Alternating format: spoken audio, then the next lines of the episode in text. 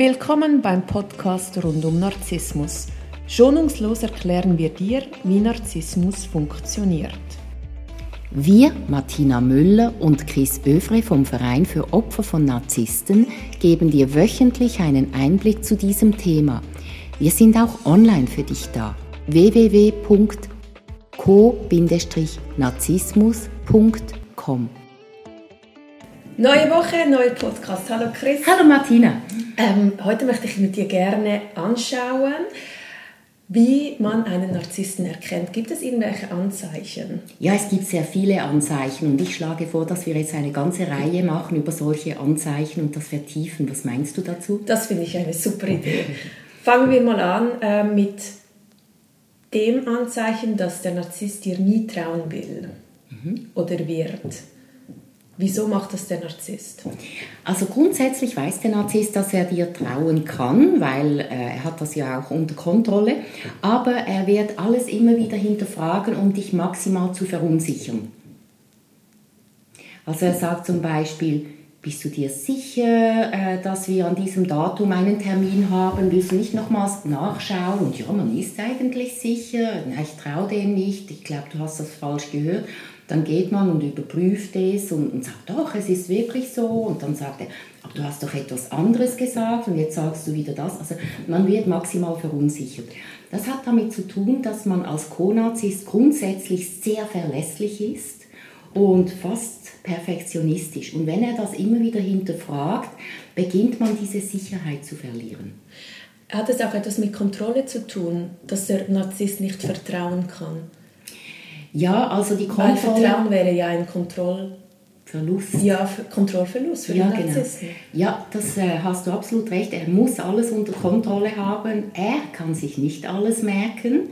Und diese Unsicherheit versucht er auf den Chronazisten zu übertragen. Also indem er sagt, bist du sicher, weil er eigentlich unsicher ist. Ja, hat es auch damit zu tun, dass der Narzisst ganz viele Sachen hinter dem Rücken macht? Und genau weiß, was alles noch möglich ist und auch deswegen nicht vertrauen kann.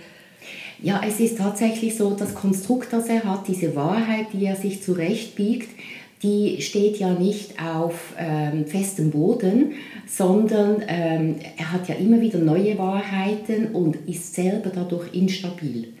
Und er traut sich eigentlich selbst nicht. Das ist das Thema, das ist das Problem. Das sieht er natürlich mhm. nicht so und deshalb wird er es ähm, aufs Gegenüber projizieren. Wie kann ich dann damit umgehen, wenn der Narzisst mir nicht vertrauen kann? Es ist ganz wichtig zu verstehen, dass er eben sich selber nicht traut und dass man das für sich überprüft. Also er fragt fünfmal nach und man sieht, nein, fünfmal hatte man recht, dass man diese Unsicherheit von ihm nicht übernimmt. Das ist so ein Abgrenzungsthema. Abgrenzung ist äh, eine große Herausforderung im Umgang mit dem Narzissten. Aber da kann man auch äh, das Gehirn oder den Verstand dazu nehmen und sagen, okay, ich habe es jetzt fünfmal überprüft, ich hatte fünfmal recht, ich kann davon ausgehen, dass ich mich da sicher fühle und dass man ihn diese Unsicherheit lässt, dass man sich bewusst ist, er ist unsicher, aber ich. Man kommt ja auch dann so in einen Rechtfertigungszwang hinein. Da, wenn er nicht, also wenn er sagt, ja, ich glaube dir nicht, dass du da Freitagabend mit deiner Kollegin essen gehst oder so, dann hat man nie das Gefühl, man muss es beweisen. Dass, dann zeigt man SMS oder er sagt, komm doch mit, dann siehst du, dass, dass es nur meine Freundin ist und nicht ein anderer Mann oder mhm. so.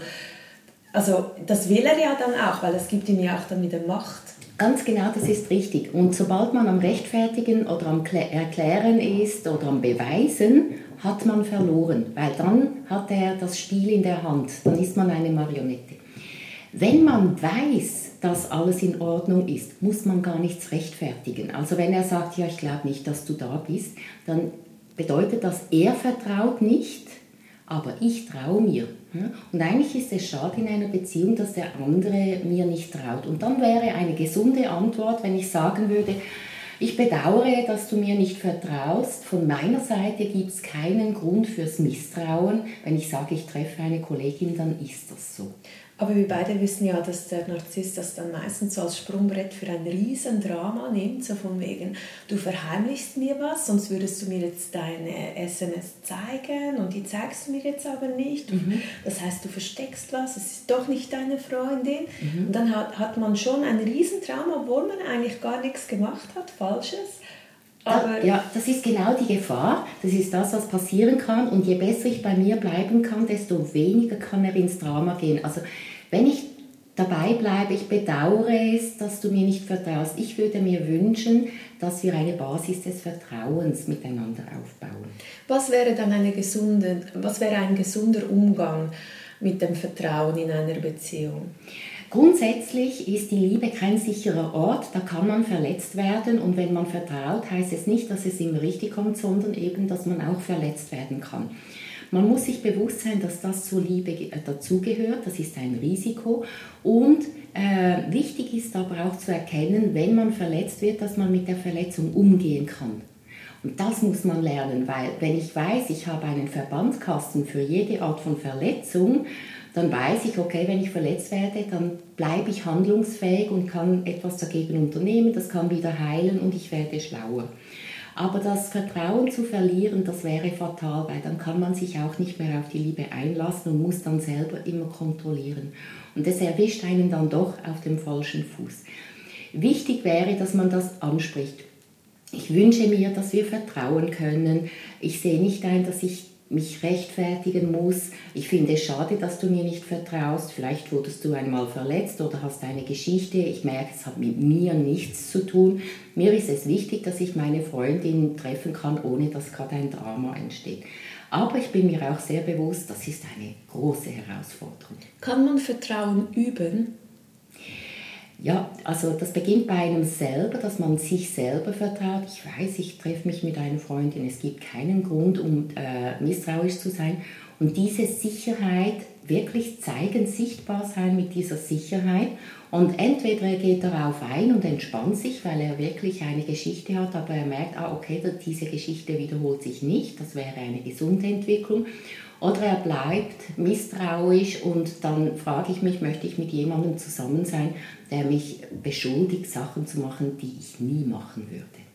Wenn sich das nicht verändert, wenn sich das nicht verbessert, sagen wir innerhalb von drei oder sechs Monaten, dann wird es nicht besser. Es ist immer gut, wenn man sich auch so eine Zeit gibt und das beobachtet, aber diese Zeit soll man begrenzen, weil irgendwann muss eine Veränderung stattfinden, weil sonst passiert es nie. Und wenn ich ihm, also wir wissen ja, Narzissten haben null Selbstreflexion. Ähm, das heißt, ich kann ihm auch nicht helfen, indem das das ist die bittere Pille. Man kann ihm nicht helfen und da erkennt man dann auch, ob er ein Narzisst ist, wobei das ist gar nicht so wichtig, ob er einer ist oder nicht. Aber man erkennt, man kommt nicht weiter und dann ist es wichtig für sich gut zu schauen und zu sagen, da werde ich nie glücklich in dieser Beziehung auch wenn es mir weh tut, ich steige da aus. Das ist noch ein guter Zeitpunkt nach drei Monaten, nach einem halben Jahr. Das ist doch einfacher als nach 30 Jahren, was eben auch zwischendurch vorkommt. Danke vielmals, Chris, für diese spannenden Einblicke und ich wünsche dir noch einen ganz schönen Tag. Wünsche ich dir auch. Danke. Dankeschön. Tschüss.